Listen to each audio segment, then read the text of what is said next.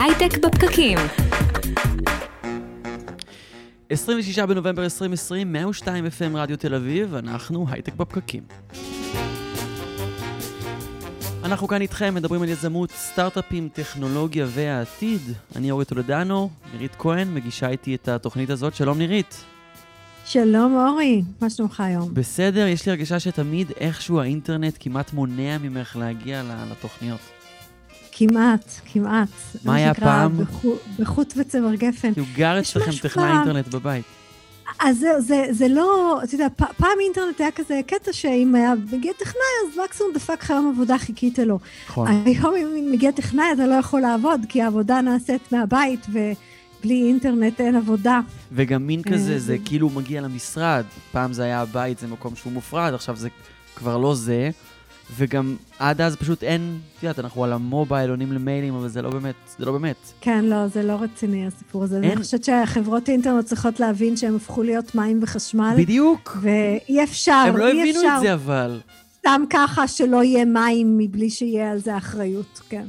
חברת אינטרנט שרוצה לקום, אם את רוצה להציע שירותי פרימיום ו- ולהתייחס אל עצמך כמשהו שהוא הכרחי לקיום uh, חיי אדם בעת הזו, אנחנו קוראים לך, קומי. אה, אנחנו פשוט נשלם לכם. אני באמת חושב שזה שווה לנו, אה, השירות הזה, זה הכרחי. טוב, אה, נפתח תוכנית. יאללה, יש לנו תוכנית אז קרדיטים של פתיחה לגמרי. נגיד שעל ההפקה של התוכנית הזאת טל חי והעורך הראשי אדר חי. אנחנו משדרים לכם בפייסבוק live של כלכליסט ואיצטדיון הסטארט-אפ, כל הפרקים שלנו עולים כפודקאסט בכל אפליקציות הפודקאסטים, במילת החיפוש בפקקים. וקבוצת הדיונים שלנו, שם אנחנו מזמינים אתכם לפנות אלינו, נקראת הייטק בפקקים בפייסבוק. היום אנחנו לא לגמרי נדבר על סטארט-אפים והייטק, אלא משהו כזה באמצע, על הספקטרום הרחב יותר של שוק העבודה. נירית, אה, את יודעת מה זה לייפסטייל ביזנס? אז אני, אני כאילו לא כל כך התחברתי למה שאמרת עכשיו, כי לא אני מסכימה, חושבת שהאנשים כן. שאנחנו נדבר איתם היום, הם יצרו יזמות ממקום אחר. הם יצרו יזמות מהמקום של איפה שהלב שלהם נמצא, איפה ש... איפה שבא להם להיות, לא בגלל שהם צריכים כי הם אוהבים, ויזמות אה, לא חייבת להיות בצורה של אה, טכנולוגיה מתוחכמת, היא יכולה גם להיות אה, דברים אחרים. יזמות לגמרי. אנחנו מציגים את עצמנו כתוכנית שמדברת על יזמות, סטארט-אפים וטכנולוגיה. אנחנו בעיקר כן. ביזמות היום, אבל, ופחות סטארט-אפים וטכנולוגיה. כן, למרות שאתה יודע, העולם של, אה, של קהילות, אנחנו נדבר עם נאור, ו, והסיפור של lifestyle business זה מונח שעד שנאור התחיל לדבר אותו, אני לא ידעתי שהוא קיים. גם, אבל, אה, כן. אבל זה לגמרי, קהילות זה לגמרי משהו של העידן הזה שמתאפשר ב, בטכנולוגיות של השנים האלה, ואגב, לדעתי, ילך ויתחזק. אנחנו, אנחנו רואים אותו בכל אה, צורותיו עכשיו, אנחנו מתגעגעים אליו בחלק מהם, אבל אנחנו רואים אותו פורח בחלקים אחרים. לגמרי. ובשביל lifestyle business מאוד טוב, אם יש לך גם קהילה, זה מאוד עוזר. אם אתם לא יודעים מה זה lifestyle business, אז טוב שאתם איתנו. אה, אז על מה נדבר היום? נדבר על אוריאל שרקי, מאתר הברכות הישראלי, שיספר לנו על איך על הדרך הלוך חזור ברכבת לעבודה אה, לאינטל בקריית גת, ממש בלי להתכוון לכך, ייסד אתר שסיפק לו מספיק רווחים כדי שיוכל לעזוב את העבודה שלו, ול lifestyle business עם אה, נאור נרקיס, מייסד האתר תוכניסט. אבל לפני כן, אנחנו עם חדשות השבוע. חדשות השבוע. נירית, מה קרה לנו השבוע בהייטק? או לא רק בהייטק, גם ב... אז אה, כן. כן, אתה אומר ברחבי איפה שזה כן. רלוונטי לנו. האמת היא שאותי עניין לראות איך ההייטק הפך להיות חלק ממלחמות הסחר. כן. אני מצאתי, למשל, אה, באנגליה, שהודיעו לחברות אה, הטלקום שאם הם יאפשרו לספקים שהוגדרו כמסוכנים, כמו וואוי, אה, להיות חלק מהרשת, הם יקבלו קנסות בגובה של 10% מהמחזור. נגיד שזה מעניין לראות אם זה... בגלל הפרות של, אה, של הפרת מידע ושליחה שלו לשלטונות הסינים, יש בעצם חוק שמאפשר לממשלה הסינית לבקש מידע מחברות סיניות, אז זה החשש מהחברות האלה. לגמרי. כן, כן, זה... שנכנס, באנגליה נכנס את, אה, שם חוק לתוקף אה, ביולי, דווקא לדעתי זה חשש מהסנקציות האמריקאיות על סין, ש... שימנעו באמת אה, מהחברה הסינית להיות ספקית בטוחה. ולא ברור פה בדיוק עוד פעם שוב, אם זה באמת טכנולוגיה, פוליטיקה, מה זה. ואגב, על אותו עיקרון, למשל, הודו חסמה עוד 43 אפליקציות סיניות על רקע באמת מלחמת אה, סחר, שביניהם גם אלי אקספרס, וגם פה זה בכלל אפילו לא מתחפש לטכנולוגיה, פה זה נטו תקריות בגבול. כן. אז תראה איך אה, הייטק נכנס ככלי. כן. כן. כי ככל שהיא משמעותית יותר ותופסת יותר uh, נדבכים בחיינו, אז הגיוני גם שזה יהיה חלק מה, מהמלחמות בין המדינות. אני גם קראתי כתבה כזאת uh, ברוח הזו. הזרוע הניהולית של האיחוד האירופי רוצה להרחיב את תקנות ה-GDPR, אותן uh, הגדרות פרטיות של האיחוד האירופי שמגדירות uh, שאם אדם לא הגדיר במפורש שארגון או חברה מסוים יכול לאסוף עליו פרטים, אז אסור לאסוף עליהם, בעצם מגן על ה... על המידע שלנו, וככה כל העולם מתיישר עם ה-GDPR. עד כה הן היו רלוונטיות אה, רק לאינדיבידואלים, הם רוצים להרחיב את זה גם לחברות ולממשלות, ואחד מהסעיפים בצ... בהצעה הזאת זו שהדרישה הזאת של חברות אה, לסרב לבקשות של ממשלות זרות לקבל מידע על חברות אירופאיות, זה אומר, כמו שהזכרנו מקודם, אם לצורך העניין ממשלת סין או ארה"ב מבקשת איזשהו מידע על אזרחים או חברות, אז יהיו חייבות כרגע חברות שפועלות באירופה אה, לסרב להן. ו- וזה חלק, אמר שם, היה איזה משפט שתפס אותי, אה, טירי ברטון, שהוא הקומישיונר לשווקים פנימיים, הוא אומר, אנחנו יבשת פתוחה, אבל אנחנו לא נאיבים. זה, אתה יודע, בכלל, זה דווקא מעניין הסיפור. אנחנו מדברים פה הרבה פעמים על אה, אצל מי הצנזורה, לעומת אה, באמת הזכות להשתמש ב data שלנו, למכור אותו ולעשות ממנו כסף. החוקים של אירופה בתחום ה privacy, הם גורמים אי נוחות היום אה, לכל מי שיתרגל לעבוד במערכת שאין בה חוקים. אבל לא בטוח שהם לא לוקחים אותנו לאן שאנחנו צריכים ללכת, כי את האמת, אם היינו בונים את כל המערכת הזאת במחשבה תחילה, יכול מאוד להיות שהיינו נותנים לך ולי את השליטה במידע שלנו, את הזכות להחליט מי יכול אה, ל- למכור אותו, ואז אולי לקבל מזה משהו, שזה לא המצב היום. ההבנה הבסיסית היא שהמידע הזה כרגע הוא יקר, בעתיד הוא יהיה עוד יותר יקר ברגע שנשפר את היכולת לעשות עליו מניפולציות ולהסיק מסקנות, וזה אה, מתפתח ומשתפר בצורה מעריכית. אה, מבינים שהמשאב היקר הזה צריך להיות אה, בבעלות, באיזושהי חשיבה אסטרטגית, בבעלות של האזרחים, בבעלות יבשת אירופה, ובגדול רוצים לבסס את, מה, את המעמד שלהם, להבנתי, באותה מלחמת כוחות הזאת בין סין לארה"ב, גם כגורם משמעותי שצריך להתייחס אליו. כן, נראה, יהיה מעניין, יהיה מעניין. עוד uh, דברים בגזרתך שקרו השבוע? האמת היא שאני לא יודעת אם שמעת, אבל סנאפצ'אט יצא עם uh, שירות uh, וידאו קצר, תחרות לטיקטוק ולאינסטגרם, uh, שזה אולי בפני עצמו לא איזה שיא של חדשות, אבל מה שמאוד מעניין זה שבשביל להגיע מהר לצמרת, הם הולכים דווקא לטכנולוגיה של פעם. הם מחלקים מיליון דולר לכל יום על התוכן הכי טוב. אני חושב שזה בין היתר בשביל שתוכניות כמו שלנו נדבר על זה, והנה אנחנו עושים את זה. נכון, נכון, אבל אתה יודע, מה שעוד היה לי מעניין, זה שיש ידיעה, נגיד, בערך פסקה, ואחרי זה יש שבע פסקאות על הנוסחה של איך מחלקים את הכסף הזה, כן. ועל הנוסחאות השונות של איך מונעים מהדבר הזה אה, זיופים, אה, כן. תוכן לא אותנטי. זה כל כך חשוף בקיצור, מעניין אם זה יצליח. כן. אה, אפשר עוד כתבה אחרונה? יש לנו זמן, יש לנו דקה אחרונה. אמ, קראתי על בוט מדהים שנקרא GPT-3, שהשיקה מעבדה של בינה מלאכותית בסן פרנסיסקו, שנקראת אה, OpenAI. זו מעבדה שמייקרוסופט השקיעו בהם מיליארד דולר, והם עובדים בשיתוף פעולה עם גוגל, אה, מייקרוסופט, פייסבוק, כולם. הם אימנו את המערכת שלהם בחודשים האחרונים, והיא קראה כמויות אדירות של תוכן, אלפי ספרים דיגיטליים, טריליון אה, מילים מפוסטים, בלוגים, רשתות החברתיות, אה, והצליחה לפתח אלגוריתם בינה מלאכותית שיודע לכתוב ציוצים, לכתוב שירה, לסכם מיילים, לענות על שאלות טריוויה, ואפילו הם לא ידעו שהם עשו את זה, אבל הוא יודע לכתוב קוד. שזה מדהים. אה, באמת? אחד, ה... יפה. איזשהו מתכנת אמר, אולי הוא יכול להחליף אותי בעבודה שלי, והוא נתן לו גישה לקוד שהוא כתב במשך כמה ימים, ואחרי איזשהו זמן הוא ביקש מהאלגוריתם לכתוב את הקוד במקומו, והוא עשה את זה. אה, זה נשמע לי כמו חדשות טובות להרבה תעשיות עכשיו. לגמרי. אז זה כן, אין ספק שבוטים, אנחנו נראה אותם מתפתחים, יותר ויותר, ואולי קצת יחליפו אותנו.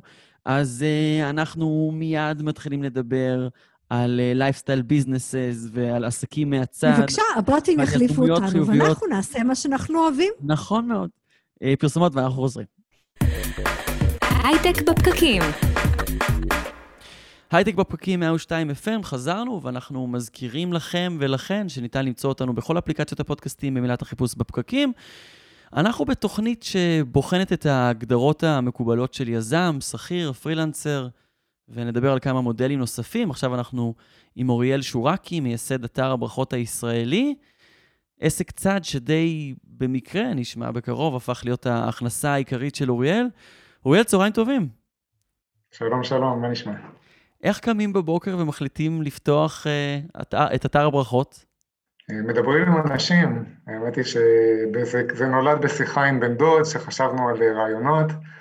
אה, באותה תקופה הייתי מדריך והיה לי הרבה קטעים יפים שנתתי לחניכים, אז אמרתי, יאללה, נקים איזשהו מאגר.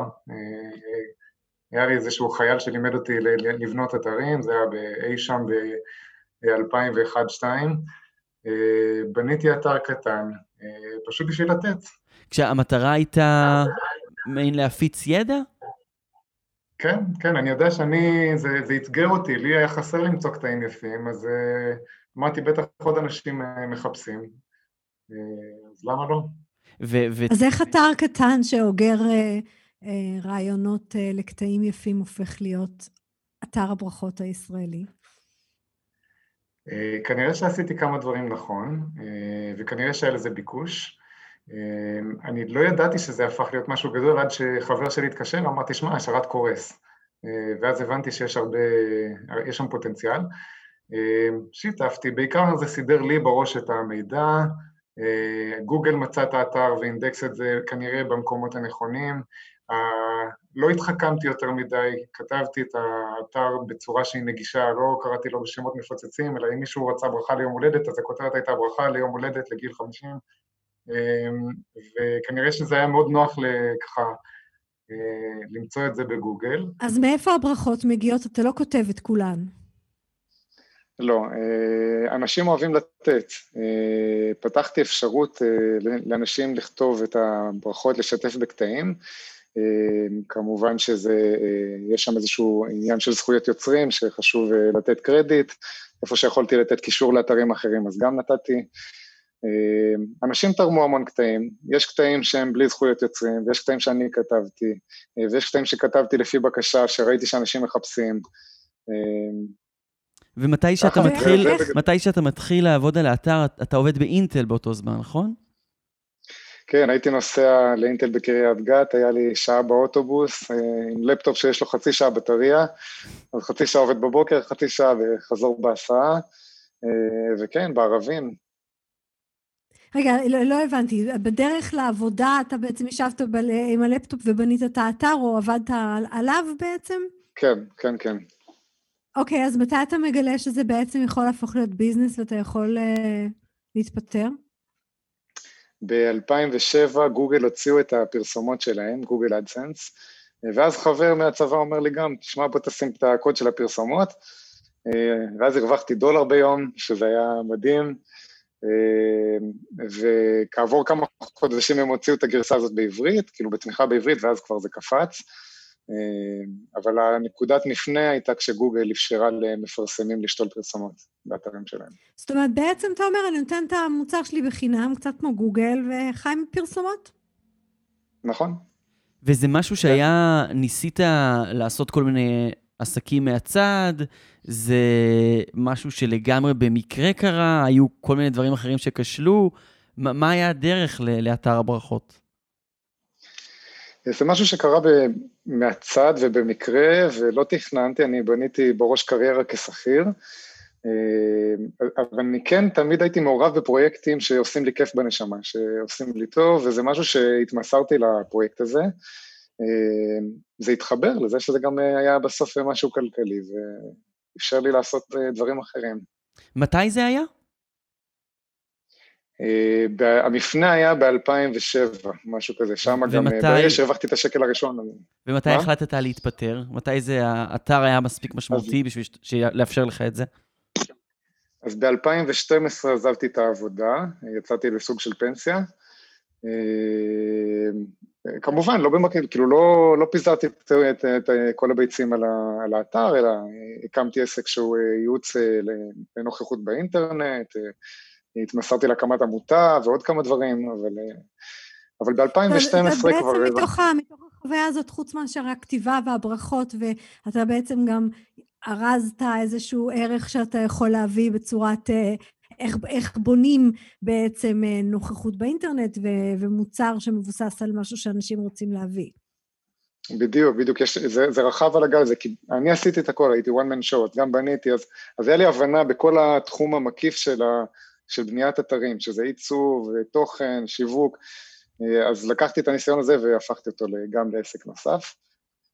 כן, זה בזכות האתר. לפעמים, לפעמים אנשים מדברים על זה שמצד אחד אתה מתחיל עם תוכן ש, שהוא מרתק אותך, למשל במקרה שלך זה באמת החומרים והתוכן, ודווקא כל הלוגיסטיקה שמסביב זה הכאב ראש, זאת אומרת, אתה בעצם מתאר מצב שבו לקחת את כל המסביב והפכת אותו, הוא בפני עצמו לאיזשהו מוצר, לאיזשהו ערך שאתה מביא. כן, אבל זה לא הכאב ראש, הכאב ראש היה במקומות אחרים. אני, לבנות אתרים אני אוהב, זה, זה משהו שגם היום אני עושה. הכאב ראש הוא הרבה פעמים, עבודה שחורה זה חלק מה, מהדברים. למשל, להזין 3,000 טקסטים לאתר זה לא משהו שכיף לעשות, אבל אני עשיתי אותו בכיף כי, כי, כי התמונה הגדולה הייתה ברורה לי. זה ההשקעה של הלהקים בעצם, מה שאתה מתאר? כן, כן, אפשר לומר שזה השקעה של להקים, וזה השקעה של, של לשמור על זה איכותי, וכן, יש, יש, שם, יש שם לא מעט עבודה שחורה. זה מעניין, אוריאל, יש המון אנשים בבית עכשיו שבאו מכל מיני עולמות שעכשיו לא כל כך יכולים לעבוד בדרך הרגילה, אולי בכלל לא, ו... ומהסיפור שלך אני תוהה אם אנחנו יכולים להוציא את ה... מה זה הדבר הזה שאנשים יכולים לחשוב עליו כדרך נוספת להתפרנס, ואולי בהזדמנות הזאת לעשות את זה עם משהו שהם אוהבים. אז כן, יש, בכל הנושא של הכנסה פסיבית, שזה מושג שהוא קצת מתעתע, כי עובדים מאוד מאוד קשה עד שזה מגיע, יש כמה משפחות של דברים, יש את כל הנושא של שיווק שותפים למשל, שזה לעבוד עם, עם מוצר שאנחנו מוכרים אותו הלאה ולגזור עמלות, יש את הנושא של לידים, יש את הנושא של מוצר דיגיטלי, יש לי חברים שעשו קורסים, יש לי חברה שעשתה קורס הורות, והיא, והיא לגמרי בהכנסה פסיבית מזה עכשיו. אבל גם צריך להגיד שזה באמת המון עבודה עד שמגיעים למצב שזה מספק בדיוק, לך בדיוק. הכנסה לכן, פסיבית. כן, לכן אני אומר שהמושג הכנסה פסיבית יכול כן. לתעתע קצת. אני כן יכול לומר שכשזה עובד טוב, אז, אז העבודה היא זניחה, זאת אומרת, זה רק עבודה של תחזוקה וכאלה דברים. וזה גם, וזה גם נשמע ש... שאתה לא עשית את זה בשביל הכנסה פסיבית, זאת אומרת, אתה עשית את זה מתוך איזושהי אהבה, וזה הפך להיות בעצם הכנסה פסיבית. כן, כן. אני, אני חושב שהתשוקה פה היא, היא משהו מכריע. כי לבוא ולעבוד על מיזם כשאנחנו לא לגמרי סגורים עליו ולהתנסה, לא תמיד זה עובד. אבל, אבל יש כאלה שאולי זה יעבוד להם, שיש להם משמעת גדולה ואין חוקים פה. ומה עשית בזמן שהתפנה לך? ועד כמה זמן, כמה, במשך כמה זמן הסידור הזה נמשך, או שהיית צריך לחזור לעבודה? אה, אז דבר ראשון, הקמנו עמותה בירושלים, שלושה שותפים, שהיא מקדמת אה, יזמות וחדשנות וסטארט-אפים בירושלים.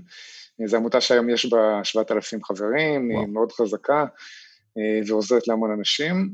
מה שמה? חוץ מזה, קוראים לה Made in JLM. כן. Made in JLM, זה... אה, אה, חוץ מזה, עשיתי עוד, לקחתי יום בשבוע של חופש, בדרך כלל כשהייתי נוסע לתל אביב, הייתי קורא לזה יום השראה, הייתי פוגש כל מיני אנשים מעניינים, אה, הייתי המון בבית, עקרת בית, ועבדתי על דברים אחרים, זאת אומרת, יש עוד פרויקטים שעבדתי בינתיים, שעשיתי, שהם גם לא בהכרח כלכליים, אחד מהם למשל היה שכתבנו ספר בתוך שמונה שעות מהאנשים, יום, המצאנו חג שנקרא יום הפרגון הבינלאומי, אה, כל מיני כאלה מיזמים שהם אה, יפה. יותר בשביל הנשמה. ואם אתה מסתכל על המיזם הזה בדיעבד, יש איזושהי, איזושהי מתודה שאתה מעביר הלאה אם מישהו נמצא במצב שהוא חושב על רעיון, יש לך איזה מסר בשבילו? אה, אז דבר ראשון, אה, אני חושב, יש את כל המובן מאליו, כן, התמדה, אה, לקח, לתת איזשהו ערך אמיתי באמת, לא לצפות שההכנסה תהיה פסיבית מיד. אני כן רוצה להגיד שלנסות לשים את עצמנו בנקודה של התמסרות ולא בנקודה של מאמץ. אם אנחנו באים להקים איזשהו מיזם, וקשה לנו מאוד מאוד, ואנחנו, ברור שיהיה קשה, אבל כשקשה ואנחנו מצליחים להתגבר על החסמים, כי בא לנו להתגבר על החסמים, זה התמסרות. אה, כשיש לנו מאמץ שפוגש אותנו כל הזמן ואנחנו, זה מעייף אותנו, אה, אז זה איזשהו מדד שאנחנו לא, זה איזושהי מחט שאומרת שאנחנו אולי לא במקום. אז הייתי אומר התמסרות ולא מאמץ, זה איזשהו טיפ. גם one man show זה, זה הולך. יצא לי שפגשתי משקיעים שראו שאני בן אדם אחד ואמרו לי, מה, כאילו, איפה? אמ, אז כן, אז יש בן אדם אחד שיכול לעשות, אפשר לעשות, אפשר לעשות דברים לבד, אני מאוד אוהב לעבוד עם שותפים, כן, אבל, אבל אפשר לעשות הרבה דברים לבד.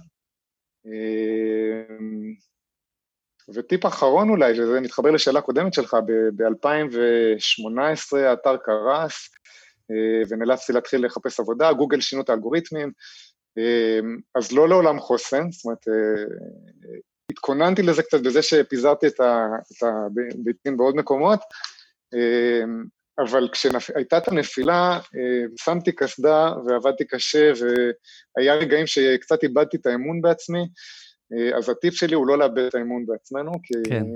יש לנו הרבה כוחות, ו... ואנחנו מסוגלים.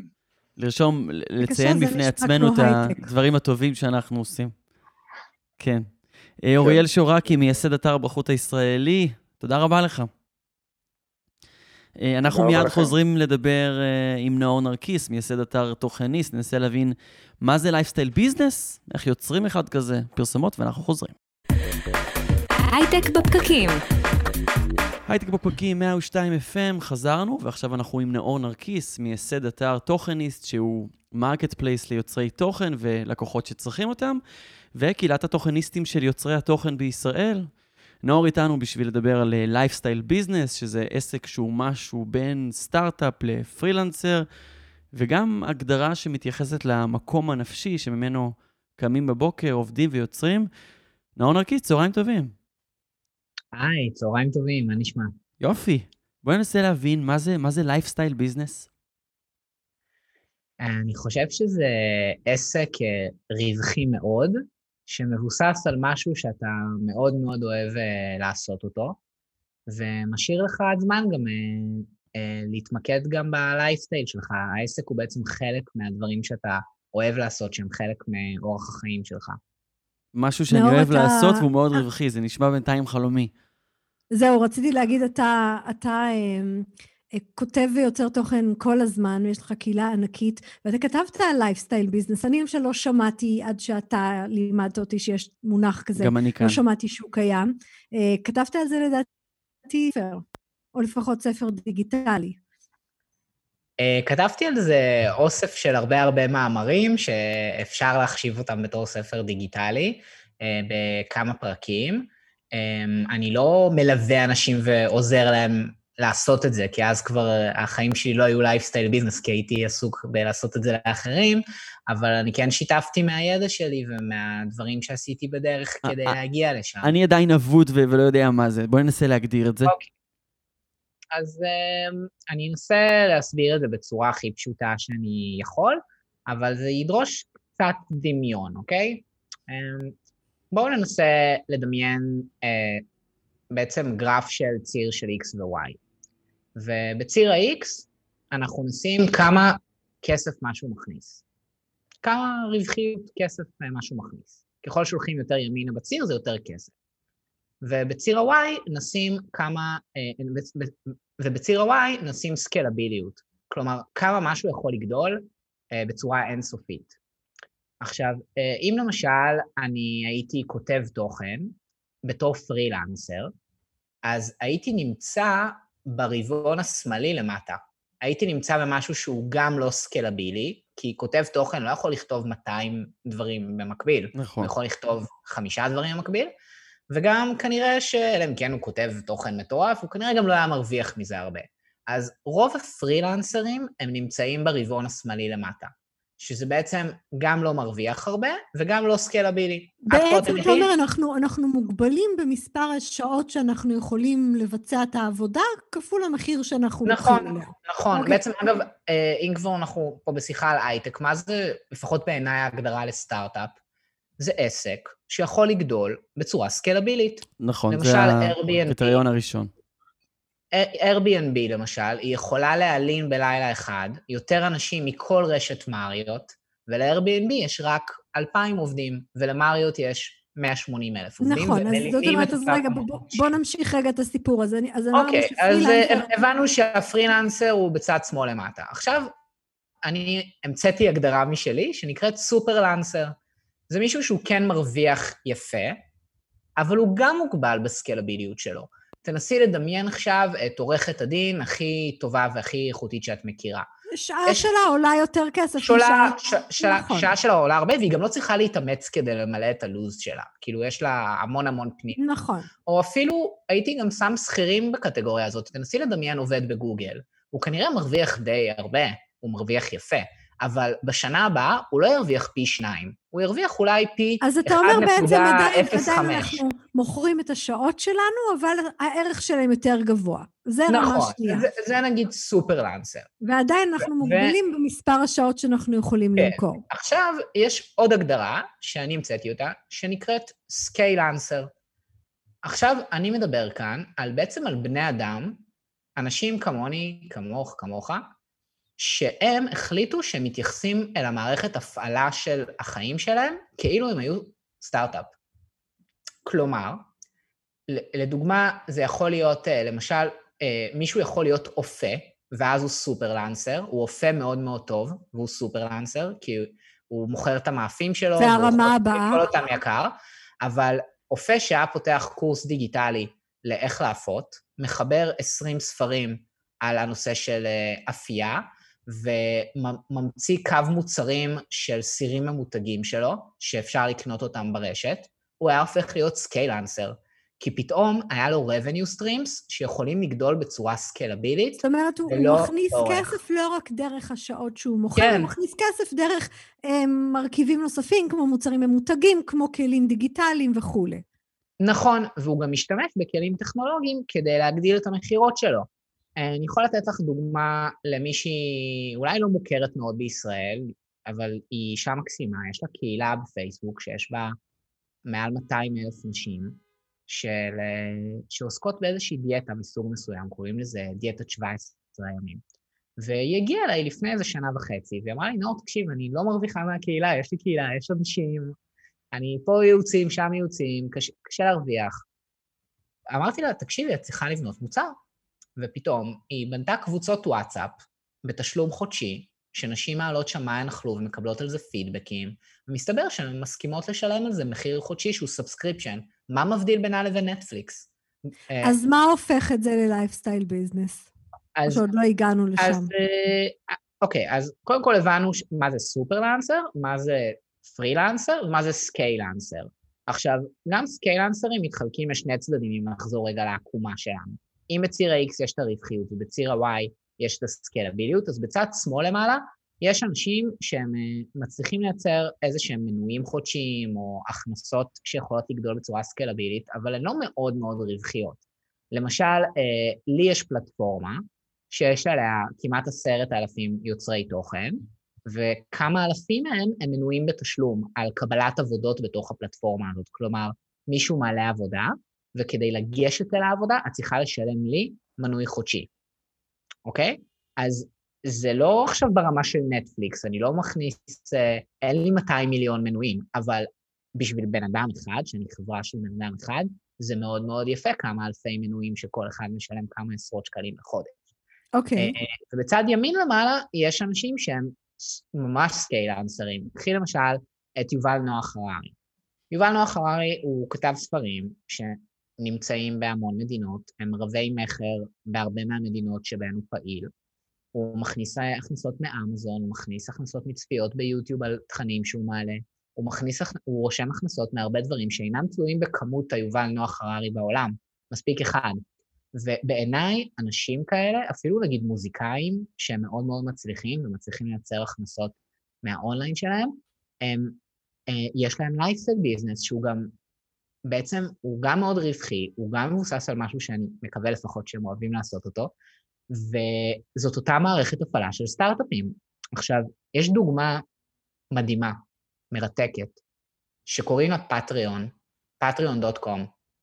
זה בעצם אתר אינטרנט שפתח אותו גיטריסט לפני כמה שנים, והגיטריסט הזה רצה, לא היה לו הרבה עוקבים, הוא לא ליידי גאגה, אין לו מאות מיליונים של צפיות, והוא רצה להרוויח קצת בתור גיטריסט, אז הוא אמר, טוב, אני אתן לה חמשת אלפים אנשים שאוהבים אותי אפשרות לשלם לי חמישה דולר בחודש, ובתמורה ביום נישואים שלהם אני אשלח להם uh, הקדשה. Uh, חמש שנים אחר כך, ב- ב- היום באתר הזה יש 200 אלף אנשים שהם יוצרי תוכן כלשהם, זה יכול להיות זמרים, מנהלי קהילות, uh, מנהלי אחוות, מנהלי כל מיני דברים, והם בעצם יוצרו תוכניות מנויים אליהם. היום זאת פלטפורמה, פטריון זה מלשון המילה פטרון, אבל כלומר, זה, אני... זה נאור נשמע כבר יותר, יותר כמו סטארט-אפ ברגע שהגענו למסות האלה. אני מניח שעובד שם יותר מעובד אחד עבור, כיום. עבור, אה, עבור מי שפתח את זה, הג'ק קונטש שפתח את הפלטפורמה פטריון, זה, זה בבעלותו. אז בשבילו זה סטארט-אפ, אבל בעבור מישהי שהיא זמרת, שהיא פותחת מחר בבוקר פרופיל שם ויש לה אלפיים עוקבים, היא, אה, הפלטפורמה שהוא מאפשר לה זה פלטפורמה שיכולה לגבות דרכה מנויים חודשיים. אז בשבילה זה לא סטארט-אפ, זה, יש לה אלפיים מנויים שהיא יוצרת להם תכנים, והם משלמים לה כסף זה עכשיו, תנסו לחשוב. אתה בעצם אומר כאילו סטארט-אפ, כאילו lifestyle business כזה, ואתה אומר, יש משהו שאני אוהב לעשות, זאת אומרת, זה לא, זה לא קשה לי, זה לא כואב לי, זה לא עכשיו עבודה ויש לי hobby בצד, זה כיף לי, אוקיי. זה כיף לי, זה טוב. ומצאתי דרך מתוך הדבר הזה בעצם גם לעשות את זה ולהתפרנס, אפילו אם זה בקטנה והמון, אבל לא, ב, לא בזמן אמת, לא בלש, ב, בזה שמכרתי את השעות שלי, אלא נכון, בזה שיצרתי נכון. מוצרים שמזינים בעצם את הקהילה ואת ההכנסה. את, צודקת, אבל אני אהיה טיפה יותר קיצוני. זה אומר, אני מאמין בעצמי, אני רוצה לעסוק כל יום בדברים משמעותיים שאני עובד בהם, ואני גם רוצה להרוויח מלא כסף מזה. איך אני אעשה את זה? אני אאמץ על עצמי את אותן שיטות שגרמו לסטארט-אפים מאוד להצליח. איזה שיטות סטארט-אפים משתמשים בהן? זה שיטות שבעצם מאפשרות להם לגדול בצורה סקלבילית. אני ממש, לפני שאני בונה מוצר, אני בודק האם המוצר הוא באמת סקלבילי. ואני מבטל מוצרים שאני מוכר שהם אינם סקלביליים. וסקלבילי תדייק לנו סקלבילי. אני אתן לך דוגמה. למשל, אם תיכנסו לקהילה שלי, תראו שיש אה, פוסט שאפשר להזמין ממני בוואטסאפ, בשלוש הודעות, תרגום של מסמך.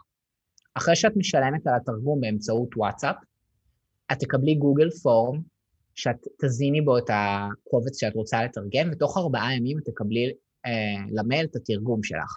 בעצם באותו רגע שאת משלמת וממלאת את הגוגל פורם, זה עובר למתרגמת שהיא בעצם אה, שלי, והיא מבצעת את כל השירות מבלי שאני צריך להתקשר ולדבר ולעבור.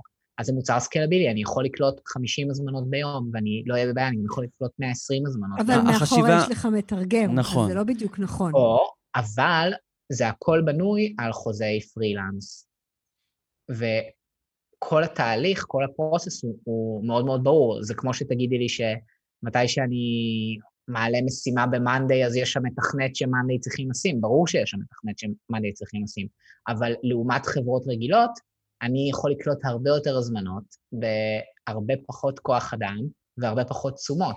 ואתה כי... אומר עוד משהו בעצם, אתה אומר הרי, כי אתה יודע, אני יושבת לעצמי וחושבת, אוקיי, אז בשביל מה מתרגמת צריכה אותך? והתשובה, היא לא נמצאת ב lifestyle business, היא נמצאת בקהילה. כן, כן, אבל הרבה פעמים אה, אנשים שיש להם lifestyle business, את תמצאי שם קהילה של אנשים שמאוד מעריכים אותם ואת מה שהם עושים. אגב, גם באתר עבודות שלי, בזמן שאנחנו מדברים, אני יכול רגע לשתף uh, תכף את המסך. בזמן, as we speak, עוד אנשים נרשמו לפלטפורמה, והנה, אני רגע אראה לכם את זה. רגע, אין לי פה את האפשרות לעשות עכשיו כן, אבל לא חשוב, אנחנו... אבל אה, אני כן. רואה שלא צריך עוד נאור כדי שהאתר הזה יכפיל את כמות המנויים נכון, שלו. אבל הסיבה שהם מגיעים לשם זה כי יש לך קהילה של אנשי נכון, תוכן, ולכן באים אליך אנשים ואומרים, נאור, אגב, אני ביניהם, כן? נאור, אני צריכה משהו כזה, אתה בטח מכיר מישהו, תחבר לי. באיזשהו שלב אמרת, אני אעביר את זה מתחבר לי לא- לאיזושהי פעילות שתתאים לי עסק. כן, אני לא, אני לא יכול להיות ערב לכל חיבור וחיבור, אז פתחתי פשוט פלטפורמה, ואני עושה את זה על גבי הפלטפורמה. אה, ואני חושב שאת יודעת, זה לצורך שלי, אבל אצל מישהו שהוא אופה זה יכול להיות אה, פלטפורמה של קורסים דיגיטליים כמו יודמי, שהוא יעשה עליה קורסים, ואצל אה, זמרת זה יכול להיות אה, פטריון. ואתה אומר פה משהו יותר חשוב, אתה בעצם אומר, יש היום כבר המון פלטפורמות האלה, ואולי אה, פה אורי, אנחנו הרבה מדברים על כל האנשים האלה שנמצאים עכשיו בבית ולא יודעים מה לעשות, כי שלחו אותם לחל"ת, כי פיטרו אותם, כי הם עובדים בעסקים שלא פעילים עכשיו. אתה בעצם אומר, נאור, יש בחוץ פלטפורמות, לא כולם צריכים להקים את שלהם. יכול להיות שמישהו כמוך, או נכון. מישהו כמו הדוגמה שסיפרת מקודם של אותו גיטריסט, הקים פלטפורמה ואני יכול ללכת אמ, על גבי הפלטפורמה הזאת למצוא את ה... לא את ה-200 אלף איש שלי, אבל את ה-2,000 איש שלי. חד משמעית, אני תמיד מנסה לבדוק אם כבר יש משהו בשוק שיכול לעזור לי, מאשר להקים אותו בעצמי. אם הייתי צריך להקים את האתר שאני משתמש בו כדי לתפעל את כל מערכת המנויים, אז זה היה עולה לי עוד כל כך הרבה כסף, שהייתי צריך לוותר על דברים אחרים שאני עושה כדי לממן את זה. וכאן אמנם אני צריך להתחלק איתם באיזה 8% בהכנסות, אבל זה ממש סביר, כי אחרת לא הייתי יכול אה, להשתמש בזה. אני ספציפית משתמש בפלטפורמה שקוראים לה קומונטייז, אבל זה באמת אה, נאור, מאוד אני מאוד עוזר. רוצה, חשיבה של הייטק היא לבנות איזשהו proof of concept, לגייס כספים, ומשם לגדול בקצב אקספוננציאלי.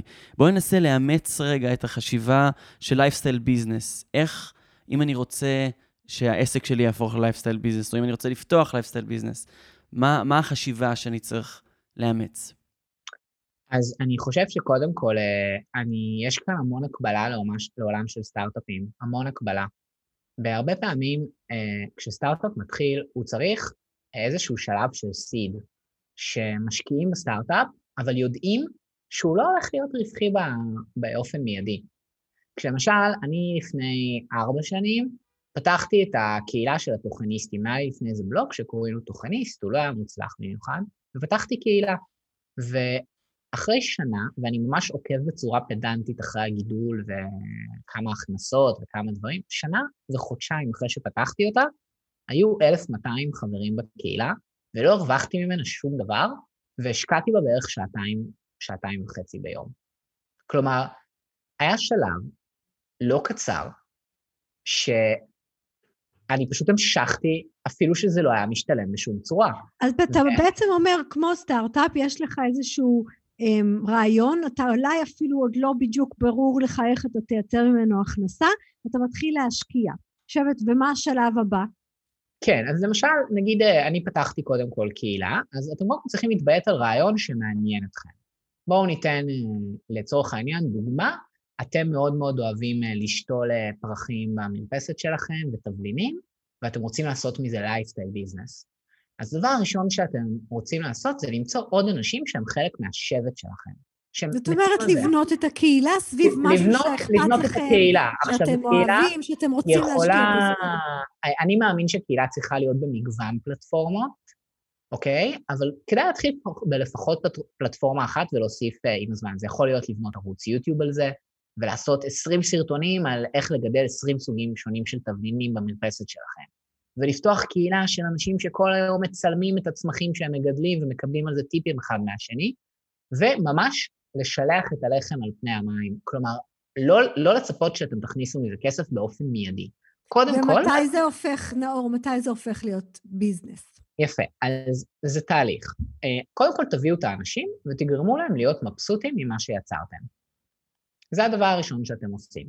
ברגע שהשלמתם את זה ויש מספר פיזבילי, עכשיו זה מאוד משתנה, זה יכול להיות כמה מאות וזה יכול להיות uh, שלושת אלפים אנשים. אני הרגשתי בנוח שמצאתי שלושת אלפים אנשים שראיתי שהם uh, hooked into uh, הקהילה שבניתי. אני לא באתי ואמרתי, טוב, מהיום, כל הקהילה בתשלום, מחר בבוקר תתחילו לשלם מנוי חודשי, כי אז הייתי נתפס כאגרסיבי, כלא נעים, כאוי, הקהילה הזאת התמסחרה. אז אם אני אנסה משהו... להפוך את זה לכלל, זה לנסות לתת ערך ולא מהר לרוץ ו- ולנסות uh, לעשות לא לרוץ, מוניטיזציה? אתם תרוצו מהר, אתם תרוצו מהר ותנסו למנטז לפני שהקהילה חזקה ונעימה. האנשים יברחו מכם, מכם כמו מאש, כי הם, הם, הם, הם יחשבו שעבדתם עליהם, שפתחתם את זה רק כדי עכשיו אה, להרוויח עליהם. זה קצת שונה מסטארט-אפ שאתם פשוט שמים עמוד ותעבירו את הסווייפ על הכרטיס אשראי. עכשיו, אני פשוט ממליץ את הדברים הראשונים שהם עם רווח בקהילה, לעשות את זה כאילו אתם מציעים את זה לקהילה. אני יום אחד פשוט כתבתי להם, היי לכולם, תגידו, אם הייתי פותח סדנה לאיך לכתוב תוכן ממש טוב, אה, בעלות ממש בסיסית, בכמה עשרות שקלים, אה, מי היה רוצה להגיע? הם כבר אוהבים אותי, הם מעריכים אותי, 99% מהתוכן שלי שם הוא איכותי. אז מיד היו לי עשרות תגובות של אנשים שרוצים, אז רשמתי אותם, וככה פתאום אמרתי לעצמי, וואו, זאת פעם ראשונה שאני מרוויח משהו מהקהילה, וזה על משהו שהוא ממש כיף לי, אני הולך פשוט לפגוש 30 אנשים שבאים ללמוד ביחד איך לכתוב יותר טוב. איזה כיף. וכשיצרתי אירועים, זה לא היה, היי, הנה אירוע באות שלמו כרטיסים, זה... היי אה, לתוכניסטים, אה, תגידו, אם היינו עושים אירוע קהילתי ומביאים כמה דוברים, אה, בעלות של 75 שקלים, מי היה רוצה להגיע? ובום, הרבה אנשים התחילו להגיע. בעצם אני חושבת שהסיפור שלך, אם, אם אנחנו ככה מנסים לסכם את המרכיבים המרכזיים, אתה אומר, קודם כל, זה לא לייפסטיילים, זה לא משהו שאתם אוהבים לעשות, כי אתם הולכים לבלות על זה. ואתם צריכים לדעת להביא שם ערך, זה חלק מהגדרה עצמית. קהילה. כן. כן. ואחר כך בעצם אתה ממיר את ה... את ה... אתה מייצר מזה איזשהו מנגנון אה, כספי שלא תלוי הזמן שלך, אבל הוא עובר דרך ווין ווין, דרך אני נותן כן. ערך לקהילה, ובתמורה לזה היא בעצם אה, מייצרת עבורי איזושהי הכנסה. נאור נרקיסט, מייסד תוכניסט וקהילת תוכניסטים, תודה רבה. בכיף, אני שמחתי להיות כאן, תודה רבה לכם. תודה לכלכליסט ולרדיו תל אביב על שיתוף הפעולה, תודה לכם שהאזנתם לנו, סעו בזהירות אם אתם בדרכים, אם הצטרפתם בסוף, אל דאגה, תוכלו לשמוע את השידור כפודקאסט בכל אפליקציות הפודקאסטים, ואפליקציית הפודקאסטים של רדיו תל אביב, Spotify, SoundCloud, iTunes, כל השאר. אנחנו הייטק בפקקים, ימי חמישי, בשעה 12, רדיו תל אביב 102 FM, נתראה בשבוע הבא.